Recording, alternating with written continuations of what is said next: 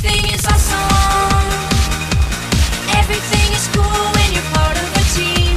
Everything is awesome when we're living our dream. Everything And welcome. that was Everything is Awesome. Give us a stronger welcome. Ah. And welcome.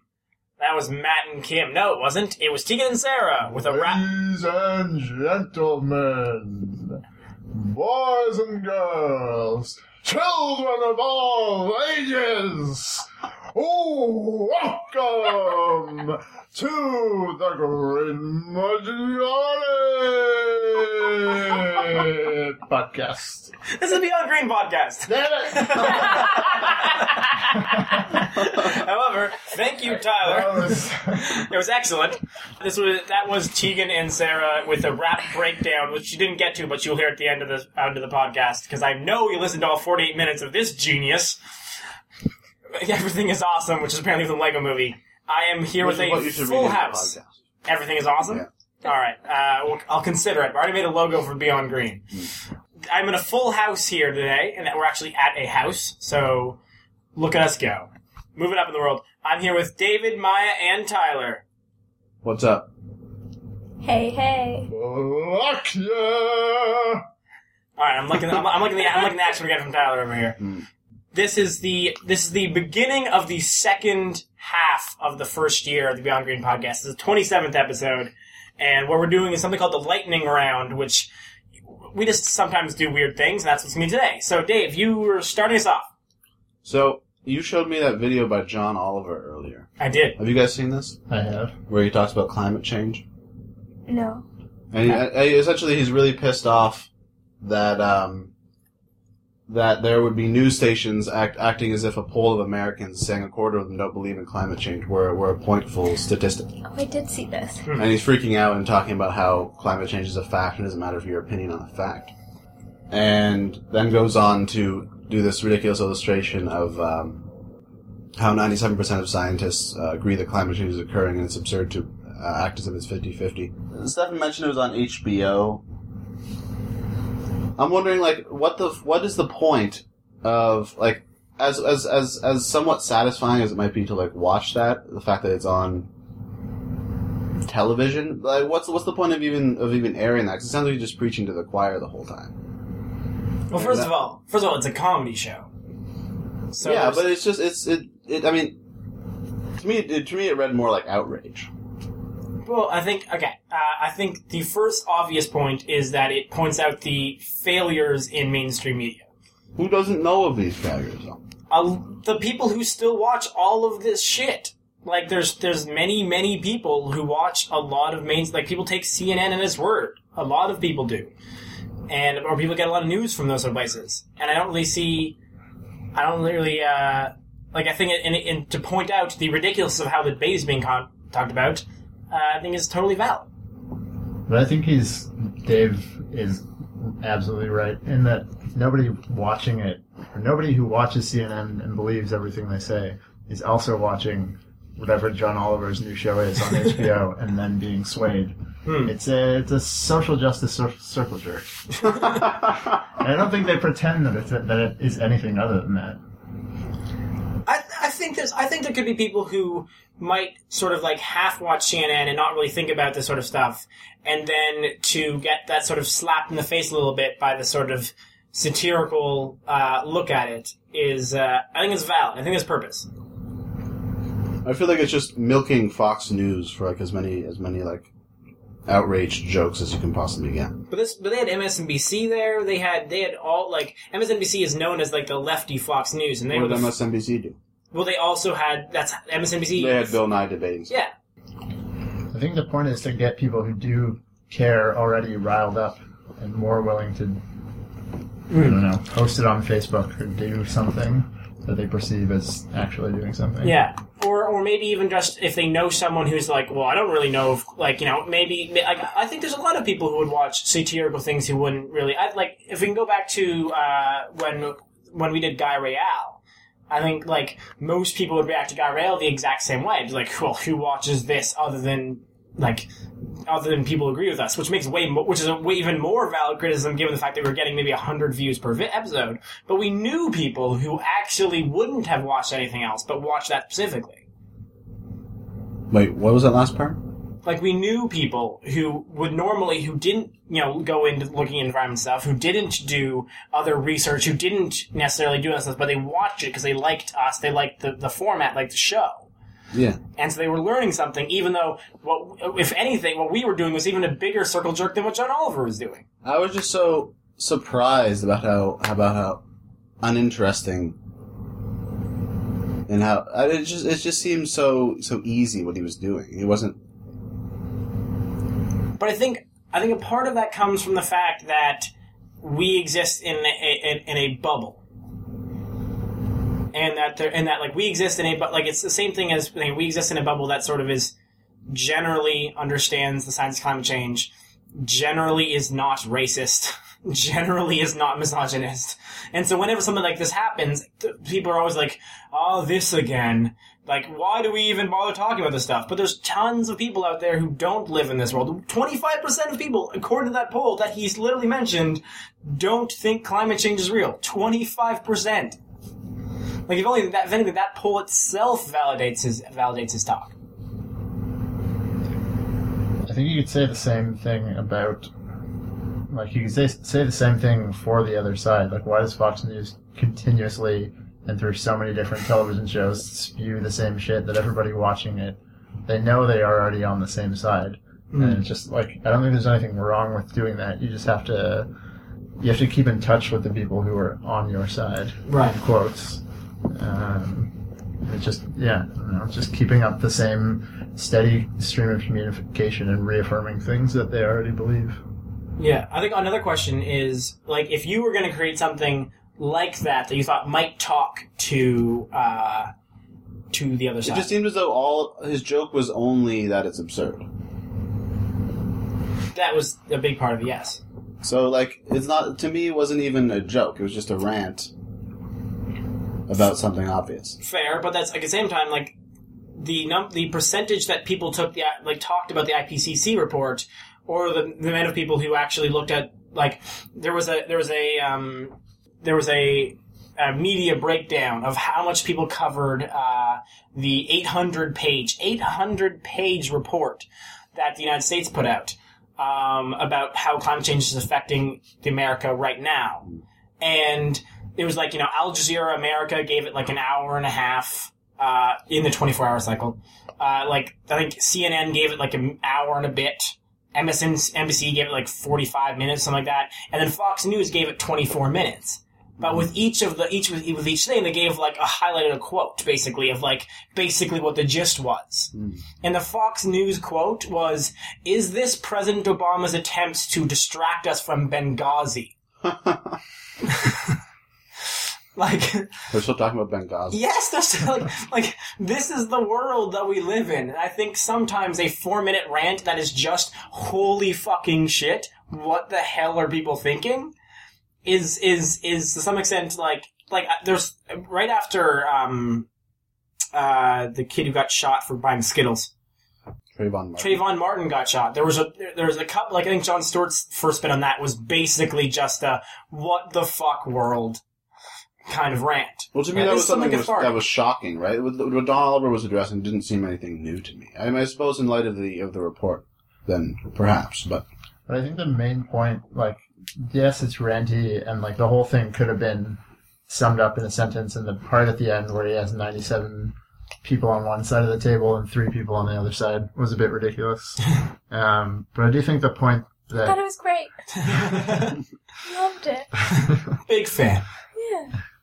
But the like the basic point behind it that yeah, on the news they have one person representing one side and one person representing the other side when so it portrays it as a 50-50% debate when that's not like actually when you look at the percentage of people who hmm. believe both of those sides. I think that's a valid point that a lot of people don't or like wouldn't think about as they're watching that on TV. So I hmm. think calling that out is a like even if it's just among the people who are, are already on the same side about hmm. climate change generally, I do think it's a valid thing to point out that isn't just a rant.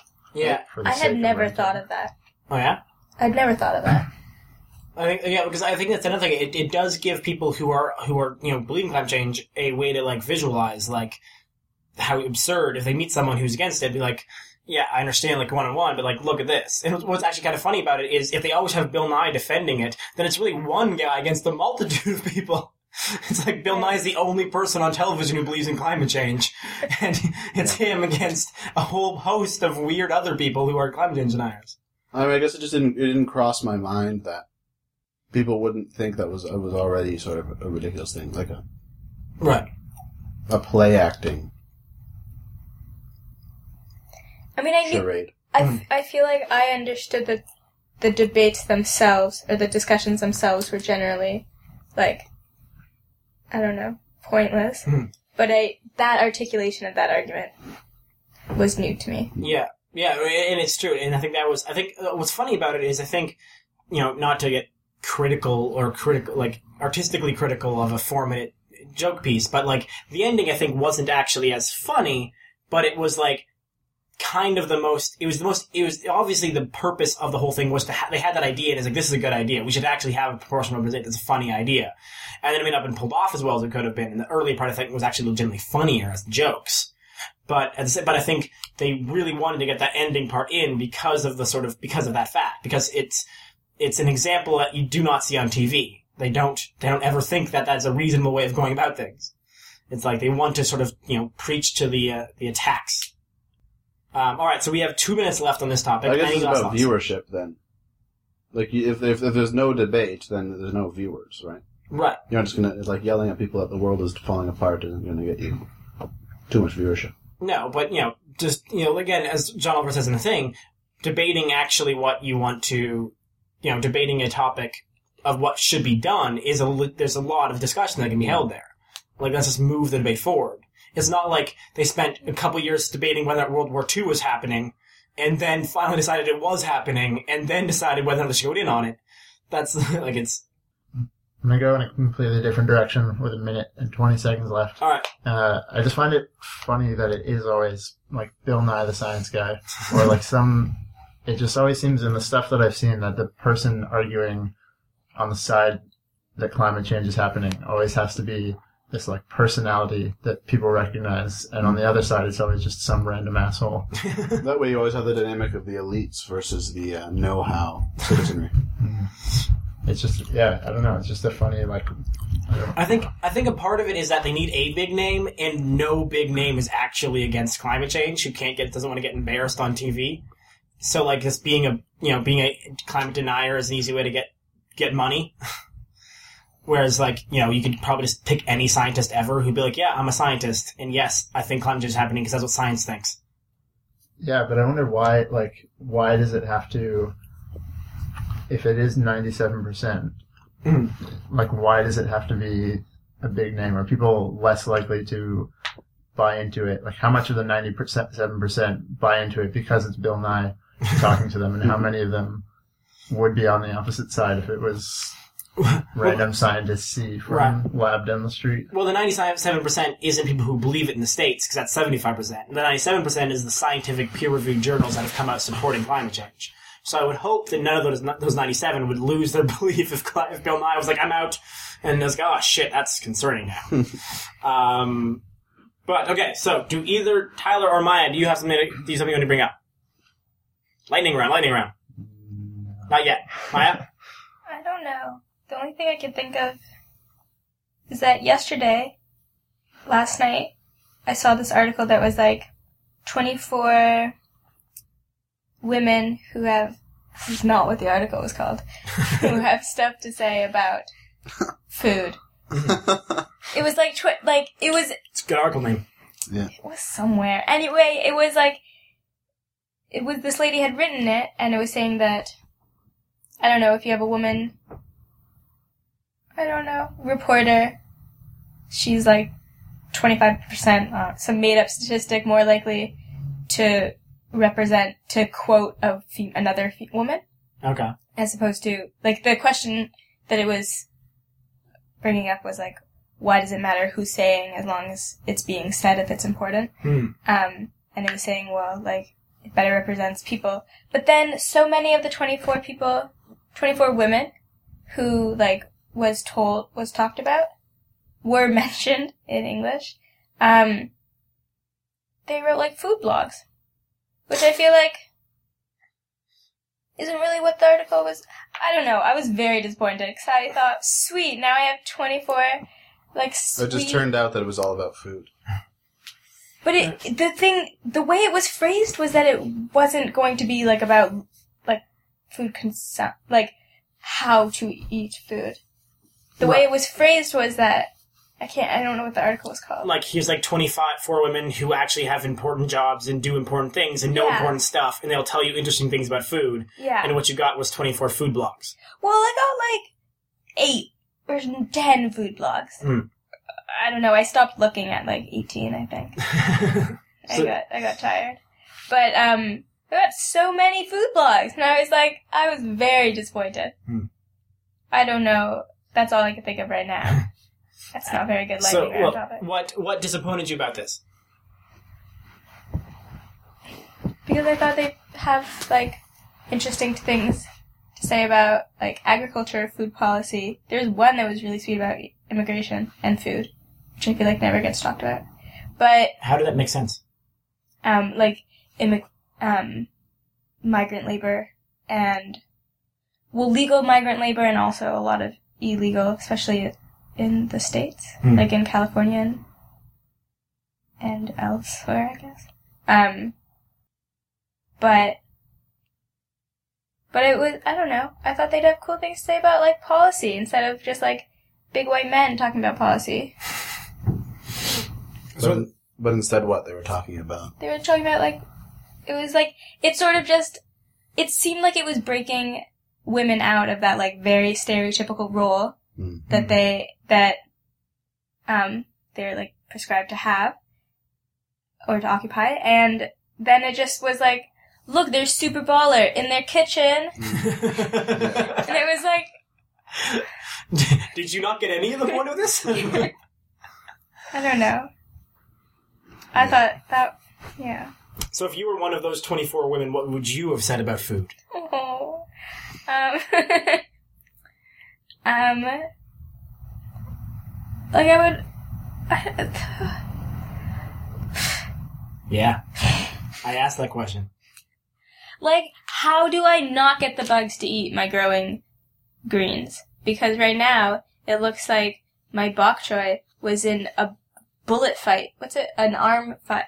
Gunfight? shootout Fire. firefight Gun? No, but like gun. Gun. Like there was a word fire and it has to do with both. firefight Is that what that's called? That's not what it's called. Yeah. it's Really? almost certainly what it's called That's not the word I was thinking of. Gunfire. I was I- thinking of gunfire. was it caught in the gunfire I don't know. Anyway, Crosshairs. Crossfire why was I spoke English? Maybe crossfire. All right. I don't know. Just like tons of bullets everywhere. but they shot your bok choy That they looks like they shot my bok choy, but they were bugs. And I want people to tell me how the fuck not to get that because if you're an like an organic grower or permaculture, like whatever, you can't. I mean, like I can eat that because I know that it's fine. It's still kind of gross. um, I don't know. That's probably not what I would say, but that is what I, I am going to ask people. But that's not what would get me to be number. Are there one plants you 24. could plant next to them? No? I planted so many That things. freak out bugs? I don't know. I, I planted them in like a cage of marigolds. Mm. Did not seem to help. Mm. The marigolds are fine though. Nobody's in them. So if everyone on listening to the Green Pirates is worried about Maya's marigolds, they're okay. Your We're bok choy, however, looks like it's been in some sort of fight. We're not entirely sure which kind of bullets. of bullets. There were Fight bullets. involving bullets. Yes, and A I, wild stream of them. I'm going to guess the bok choy lost this fight. well, I don't know because I did not see the other guy, but Uh, I presume that yes, they lost Hmm. quite badly. So if I had, so do you find that, um, like I, I've never looked into this fact. I have no idea. Uh, is is the um, is are women underrepresented in like the agriculture or food side of the top conversation? Is this like a thing that like women should be more talking? Like, is that like like it seems to write like 24 women talking about this thing makes it seem it's like 24 women in tech, which is like obviously a male dominated field. So to write something like that seems like they're implying that case. I don't know because I feel like I feel like like similar to environmental studies. Like if you look at the student population, there's always so many more girls than boys. That is true. But if you look at like science, I don't know. If you look at scientists, I, like I don't even know. I don't. I don't actually. I have no idea. Mm. Most of things that I read are probably actually either by women or by organizations, and I don't know who's writing for them. But If any, if, if being around a bunch of organizations taught me anything, it's probably women still. well, Uh, then they maybe they're not underrepresented. maybe this article's trying to make it seem like that, and they actually weren't. The article's lying. I don't know. I mean, I feel like to some degree they're always underrepresented, even if it's like That's fine. I don't know. but All right. So you are. So here, here, here's your chance, Maya. You are. You are don't do a. this to me. Yeah, you're you have five more minutes in lightning round. I'm gonna make you talk for five more minutes. You are a woman who's in food policy issues, at least interested in that. If you were gonna recommend one way to get interested in it, what would you say they should do? Anyone specifically. I don't, I don't, I don't understand the question. If you had to get one person, in, if one person wanted to be interested or wanted to learn more about food policy, the problems with food policy, organic growing, local farming, whatever the fuck it is uh, that is most important right now, how would how would you recommend they get into the issue? Because that's always the battle. The battle is never like once you're into it, how to find more. It's always how to, the first or second thing to get you actually interested in the topic. Um, that's an excellent question. That's a really good question. In fact, um, I don't know. Maybe. Well, like I feel like it has to be really, something really easy. Like I could say, like if someone someone is not at all interested. That's so big. I don't know. How, how do how do you approach how to approach as an outsider? how to approach as an outsider. I mean, I feel like it. I mean, it's super. It's top, like how to approach how to approach as an outsider. Like it sounds so cliche, but just honestly, I would suggest going to a farmer's market and and talking to a farmer. Hmm. Like as long as as long like don't ask them if it was picked this morning because they probably got up at four just to get to the farmer's market without having to pick vegetables. um, so it was probably picked the day before. Don't ask them that, and then mostly any other question is Is good. is good. I As have- long as you're not being an asshole about it. I have a friend who really wants to start a, a, a hashtag Ask a Farmer hashtag, um, which basically has to do with like asking any question at all. And through that hashtag, I learned that cows are most often named by the youngest person on the farm or the farmer. But if it's the farmer, usually it's a swear word. Is that why they're always like Bessie? Yeah, because kids name the kid the cows. I don't. I would think that like. What was interesting was that today I was talking to my dad about why he was growing his vegetables organically or without chemicals, um, and he said, "So I was thinking that we have this like moral obligation and that it's horrible to support anything that was made by like Monsanto or whatever." And my dad said, like, if it wasn't so bad for his health, Hmm. then he would probably use chemicals. Um, and so I don't know, like, I mean, it's kind of I've never gone up to a conventional farmer and asked them, like, "Yo, dude, what'd you spray on this?" And you wouldn't even know what it meant. That's not a good. I I delete that tactic.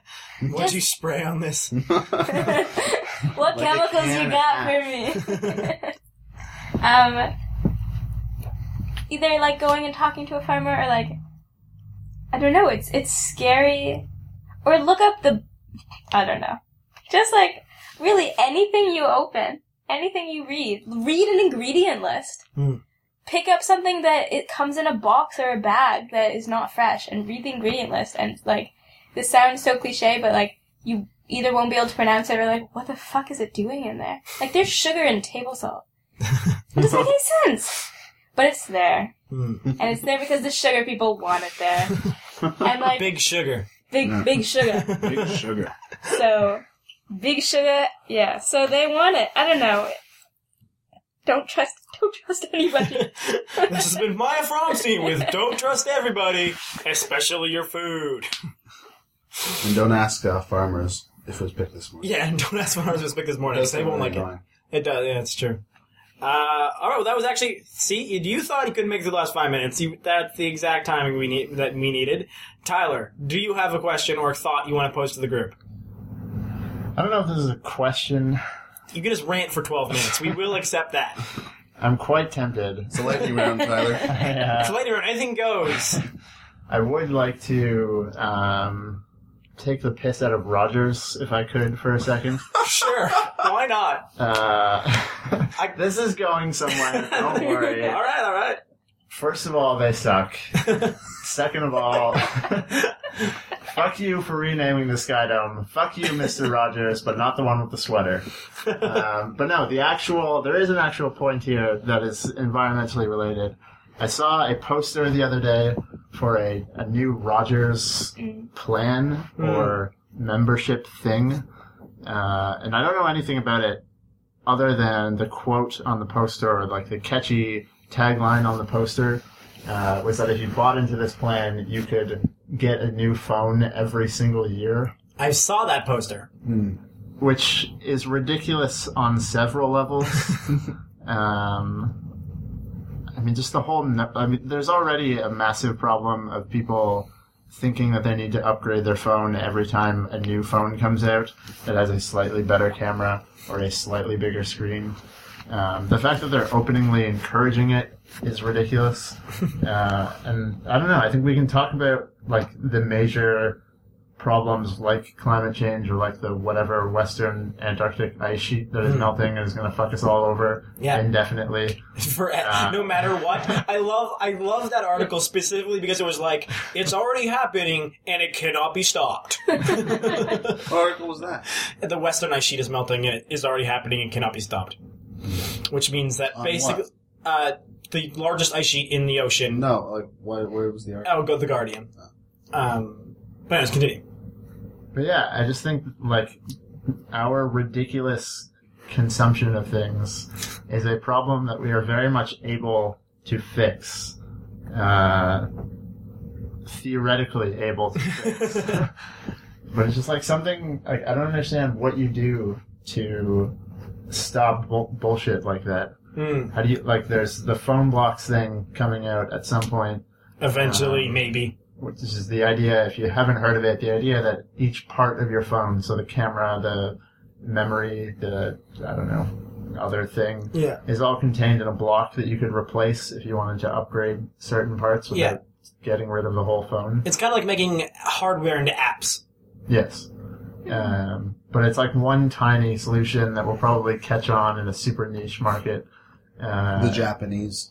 and yeah, I don't know. It's like it's just such a ridiculous thing, uh, and I don't know what to do about it. yeah. What's interesting actually is Rod. If it, that idea is obviously terrible, and I thought the exact same thing when I saw the poster. But a slight variation of that exact idea actually could create the most sustainable way to move forward. Um, which is the idea that if people get into the habit of understanding what they're doing is renting the services of a phone instead of actually buying a phone, and they had to send back their phone every year back to Rogers, and Rogers could just take the old phone, recycle it, and then reuse it again. Then it actually, like, then it actually could be could be very could be very um, sustainable. Uh, and I think, if anything, that is where we that is the maybe the only hope we have. I Um, question whether Rogers. I question Rogers' um, morality here in recycling the phones. And Uh, I have I have absolutely no belief that Rogers actually is going to do this. and I mean, it's a much like we can talk about phones, and we can sit here and come up with a solution in the next ten minutes. But it's a like the pants that I'm wearing are gonna fall apart in like two weeks. A gaping hole will open in the crotch, and I'll have to throw them out um, because they're made like shit. um, I can say that for an- basically anything else that I can see in our apartment, except for a Christmas tree, Yeah, uh, which will stand the test of time, and the pallets. and the palette. Um, also, the Christmas two x four I think is pretty solidly built. yes. The point is, um, yeah, it's just wait. Like somebody is working on a solution in the phone space. Nobody is working on a solution in any other space. Yeah, yeah, and, and uh, part of part of that is why a, a bit of me thinks that, no, baby, a lot of me thinks that we're that environmentalists are making a mistake when they equate uh, stopping climate change with a move towards sustainability. Because the move towards sustainability is so much harder than stopping climate change. And stopping climate change is incredibly difficult to begin with. But like we have a solution and we have basically a way to actually do a lot of good to slow climate change with like actual move a move to um, renewable energy and electrification of most things that we currently use fossil fuels for. And like it's gonna be difficult, but at least there's actionable moves you can come up with. Yes, Dave, actionable. Uh, you said it again. Um, but but sustainability as a, as a whole set to be like waste free is just a completely different move. Uh, but we haven't heard from Dave or Maya yet. So there's Dave. On the issue of Sustainability, how fucked we are in consumption, People sucking. and people sucking Ugh, they suck. Got in there somehow, Dave. Um, well, I mean, I suppose we were talking about media earlier with uh, with Fox News and the John Oliver thing. Um, to me, to me, I, I think about the way the the consumer society views itself um, as as an entity. Um, it's hard to talk about this kind of thing without talking about like uh, the critique of the spectacle and how capitalism has you eat your own soul um, through the through the purchase of items that uh, define you as a human being. But you can you can link it you can link it to that in the sense of um, like the modern obsession with cleanliness and and being new and different as an individual and how that works into the move the uh, goals um, of what we can consider this as late capitalism, I guess.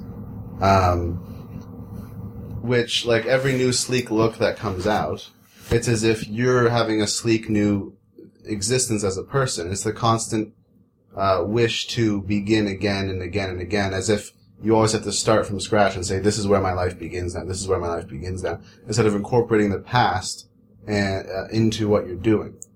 Um, so it's it's a way it's a way to stuff the uh, the the brutal, intoxicating void that is the meaninglessness of your life with a new couch or uh, a better camera that you can use to snap your lunches with and share them with your dying grandmother. Um. Yeah, I said it. Yes, you did. Um, I had a point about the phones. We're at the meaningless void of my life, so the phone seems like an easy one. well, first, if you want to sell someone something, you convince them of a void in their life, Mhm. and then you convince them of your solution to it, which is attachment to uh, an already ephemeral object that you're choosing the duration of its, or you're choosing the exact degree of its ephemerality um, through your selling of it. And you just convince the cycle to continue. Um, so I don't know, like the whole the whole media circle as a whole is a is a, is a part of that. Um, flashy things and uh, flashy looks. I guess my point about the phones was that um, it was more about it, was, it wasn't really about the phones. It reminded me of sort of furniture and a class thing. Whereas, like to get something that's durable in this day and age, you have to have the money up front. Whereas mo- the things that you can get that you need that are cheap are probably going to fall apart. You just buy a new one. That's because you have money coming in. You're living sort of more day to day in your paychecks. Whereas to have something that's actually built properly, that's going to last you maybe generations as like an heirloom, you have to have a ton of money right now. So it's it's it's a whole class as well. Like to be sustainable, and you have like in your in your personal life requires a good degree of, of immediate income or disposable income. Or someone like Stefan who uses his couch with uh, a van seat. My, hey, our van seat couch is brilliant. It's nice. Um, you should have kept the bigger one. I know. I did, wasn't offered the big one. Uh, Maya, any thoughts? I did, but then I got I got a little lost. um, You can't fill your the void with the. Uh... Fill your meaningless void with a comment, Maya. A flashy new comment. it can sparkle. ooh, you know how to how to get me. Um, I don't know. Like I think. I guess this is a very small aspect, but clothing, just like what. I don't really think this is going to be coherent. Um, Let's find out. like there are um store secondhand stores in Toronto now that um they like they make it trendy to buy secondhand. Um and they're in Montreal too, but the brand the like name I'm thinking of is Kind Exchange. Yeah, there's two of them now, at least in Toronto. Client There, exchange. Kind there are exchange. four. Or four kind exchange in Toronto, yeah. Um there are two on Queen Street, Oh, wow. like almost right next to each other. and then one on Bloor and then one in Danforth. Oh, and then one on Eglinton, yeah. Oh, so there's five. Um, but it's like a trendy. It's trendy to take in your old your clothes that you don't wear anymore, or whatever you want. Take in clothes and sell them, and to get ones that, um, Don't. That so you have new things. They are new for you, but they are not new. Right. Um, but then I don't know what ha- the. This is more just like a. This is a how it affects me. is like. I find that my. Like my my mom likes to show me that she loves me through buying me things, and it's very, and because because she is on a different belief or like Paradigm? paradigm of consumption, then I am at least trying to somewhat scratch the surface of. Um, not doing a very good job, but I don't know. I don't really have much to say. I think that consumption is stupid and sometimes necessary, Hmm. but mostly can mostly is stupid. Like I got, we got dinner. We got takeout dinner tonight, and it was like could have been three bowls of soup, and instead they were like eight styrofoam containers for some reason. It was a ridiculous amount of styrofoam. Like why? Like that? The styrofoam should be illegal. Hmm. There's still. It's not. No, it's not. It's not. Either that or this was a really badass faux play. but Fuck that it's illegal. We have 17 styrofoam cups. um, I don't know. It seems such a simple. Seems such a simple, easy thing that I don't understand. And this is this is I guess like I hang out in that bubble. Yeah. of people who are like, well, yeah, like everything that I own in my life, I can carry on my back, and and it's hard to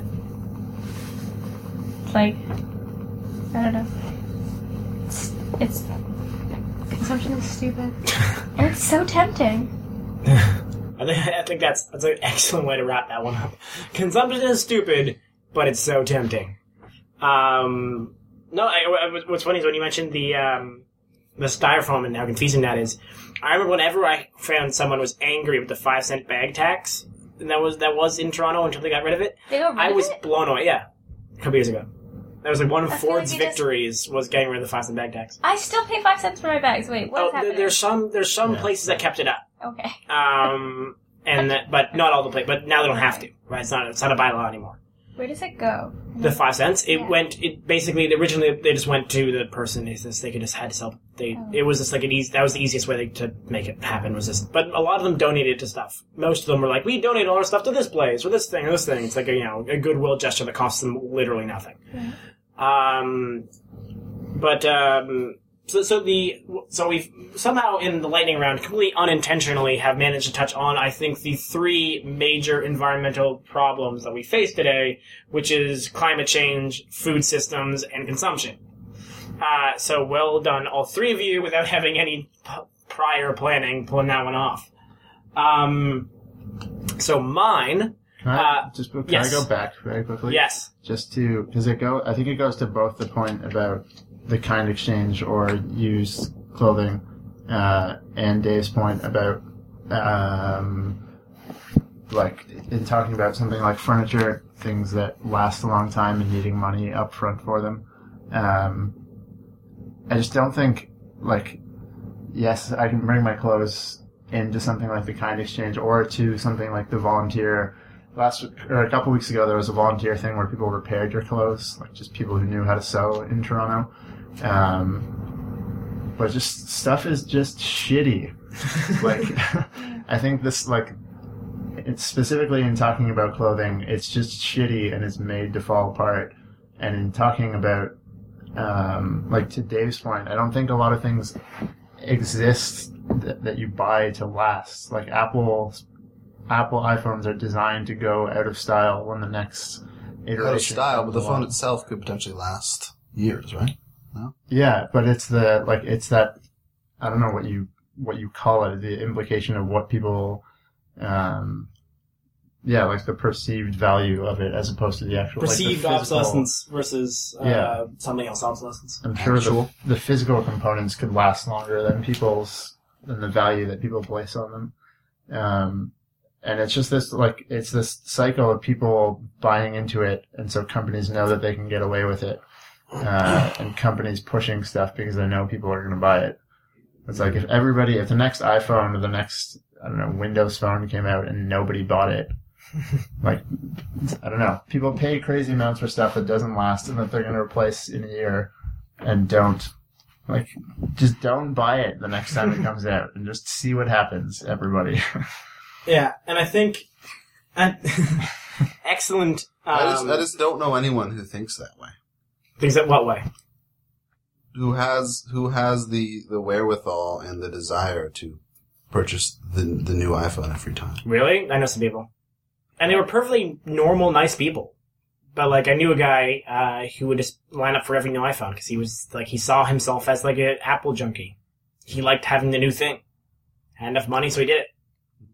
And like, I'm sure he didn't just throw out his old phone. He probably sold it. Um, then you know, then it made its way through all the, you know, probably it sold four more times for it being thrown out or lost. But yeah, I like just yeah, I know I knew some people. And it's just like a lot of it has to do with like there's I think something that I think none of us would totally understand, but maybe we would. Um, is is how brands try to get you that build a brand loyalty. Like I've always thought of myself as someone who likes Nintendo. I've never really bought into like Nintendo. Never has never made me feel like a certain way. I've never been like, oh, I'm, I like Nintendo, so I'm confident or something. um, but I showed I showed Tyler these, these some of the couple videos yesterday of the annual reports of different companies, and they're insane What do you mean? like like there's a- like there- like Lululemon's annual report for 2013 is like is is just ridiculous. The amount of yoga mats that are unrolled while they're telling you how much money they made, or the weird commitments to like employee betterment that they have come up with. It was it was it was just weird. How many John Galt bags did we sell this? but yeah, like it's it's there's there's that kind of like getting that sort of idea that you know that that, that buy into a company is is really big in companies sort of stuff, mm-hmm. and whether or not that's successful other people is another thing. So I only have four minutes left, so I'm just going to give my pitch for the general thought that I had, which was not necessarily a solution to any of your problems, but at least a slightly bright note at the end of it, and then we'll get you guys on your guys' opinions on that thing, and then we'll call it a day. But basically, the only the the thing that allows me to keep having some faith that we're not just completely fucked is thinking about like the early 1950s and the 1940s when things were legitimately very different. Like if you look at and late during the 1940s, there was a uh, there and before that, c- like conservation was big, not using a lot of stuff was big. There was like, and it was built into it was built into society. Humans were trained to sort of not use a lot of stuff. They're like we sort of were supposed to you know conserve when we could. There was a lot of that sort of stuff. And then as soon as after the war, they needed to like ramp up production, and so then they had this. Then they had to push to be use everything. And then you see like weird high like Ontario Hydro ads from the '60s are hilarious because they're literally like. Power everything. Electricity is the future. Use all the electricity. and they, Is Stefan advocating for another world war? I'm not That's where he's advocating- going. That's no. The what I'm advocating for, and I'm not advocating for anything. What I'm saying is that society can change r- quickly within a lifetime. You know, it, it's it's you know like think about someone who was who was in the in the late 1940s was growing up and understood this whole idea of we don't have a lot, we don't have a lot, we don't have a lot. It's been constantly told that and to conserve and you know be resourceful. And then suddenly to now to this point where the idea that society could have that actually that thought is insane. And here we are all lamenting the idea, like, why can we all just think that, you know, having things that would last would be good? And there are people still alive who remember when that was the case. And, um, and in the article that I'm, I'm trying to, I'm trying to write for Alternative Journal right now, uh, my sort of ending point of the fifth, of the fifth article, which is sort of the end of the series, is, is basically, people, environmentalists have to stop seeing growth as the devil or the growth as um, this is gonna be a huge switch to everything we've talked about beforehand. So if you don't like the last eight minute, the last three minutes of this, I apologize. But environmentalists have to stop sort of vilifying growth and vilifying the idea of, of economic expansion because it's because what growth is is not an extension of what we have now. It's it signals a change of some extent. It signals a change in the marketplace. Even if it's something else getting easier, something else is getting harder, it signals a change. And growth is the way to change society. It's a chance to actually change society for the better in some ways. Um, and I think, I like, and, we, and if you, if society can change as much as it did from the 40s until now, I think that with a couple of the right technologies, and by the time it's 2060, like, man, remember when we used fossil fuels for all this shit? Can you imagine how stupid that was? It blew up all the time. Or can you imagine that we drove our own cars? And again, this is like, you know, that this sounds a little sci-fi, but these are Yeah, things but that, that was on. still precipitated by disaster. Which, All of the change out in the 40s and the 50s. well, the fifties was was was the fifties was a ramping up. I'm just like the the fifties was really the government deciding that it needed to have consumption take the place of the war in manufacturing, and so they had to ramp up. Manu- they had to ramp up a way to sort of get keep American and in, in, in Western manufacturing going, and the way to do that was to start selling more and more shit. And so it was like it was largely participated by the government. Like, can you imagine if Ontario Hydro now came out with an ad that was like, "You should use more electricity"? Are you talking about a growth that equals less consumption, though? Yes. And Well, what and what what is how does that even work out? Have you not read my articles? I did, but you didn't respond to my comment, which said that which said that even you're still using energy, even if you're not pursu- consuming what's considered a material good. If you're consuming a service like massage, Mhm. there is still hypothetically, assuming scientific materialism that we all are materialists, But that's that, but there's still energy being used in obtaining a massage. but that's that's meaningless in the terms of what um of the terms of of energy that people use. Like there's two types of energy being used in that scenario in terms of massage. There's electrical energy and then there's food energy. Both of those are renewable energies. Both of like could be renewable energies. Like electrical energy currently isn't, but it could be. And in food energy again isn't the most sustainable right now, as as as as Maya's been so ca- nice in the previous episodes to point out, but could be as well. So Well, so could material goods. In, in to some extent yes but they have to be 100 and again that's that's fine but but you can't have a growth in material goods because a growth in material uses as some run out of materials you can have a growth in energy production and a growth in others and other in in, in, in, like there's a it's Well, assuming that the recycling system is efficient enough that assuming material, consuming material good is equal to consuming energy. Well, yes, in a 100% closed loop system, there can there can be sustainable growth, which is largely the purpose of the first four blog posts I've written, is coming to that point. Um, and the fifth point gets into the, last one gets into the idea of of of, of rethinking growth entirely. Um, but we're at 50 minutes now. uh, we can continue the discussion another time, Dave, if you like. I'm more than happy to talk about this, given this all I've thought about for about a month and a half. Uh, do you, any of you have any last thoughts on anything? And Tyler, to yours, can this be fuck Rogers? Start with Dave. Fuck Rogers. Maya. Mm. Cook cook a meal. That is my new solution. Sorry. Fuck Rogers. Back to Maya. Fuck Rogers. Haha. so we have three fuck Rogers, one cook a meal, and this has been the Beyond Green podcast. Thanks for sticking around for the lightning round. Le- It's the slowest lightning round ever. It took 50 minutes. um, however, this is Everything is Awesome by Tegan and Sara with a wait, we gotta wait for the, uh, rap breakdown from Lonely Island. And also go see Lego Movie because, woo, consumerism. I still think Seven's advocating for war. Everything is awesome.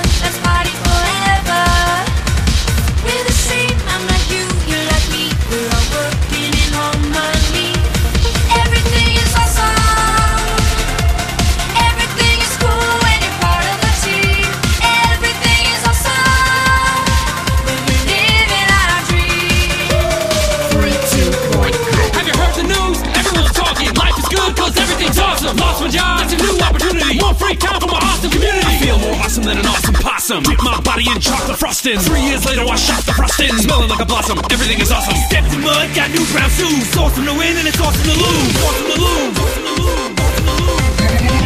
Everything is better when we stick together. Side by side, you and I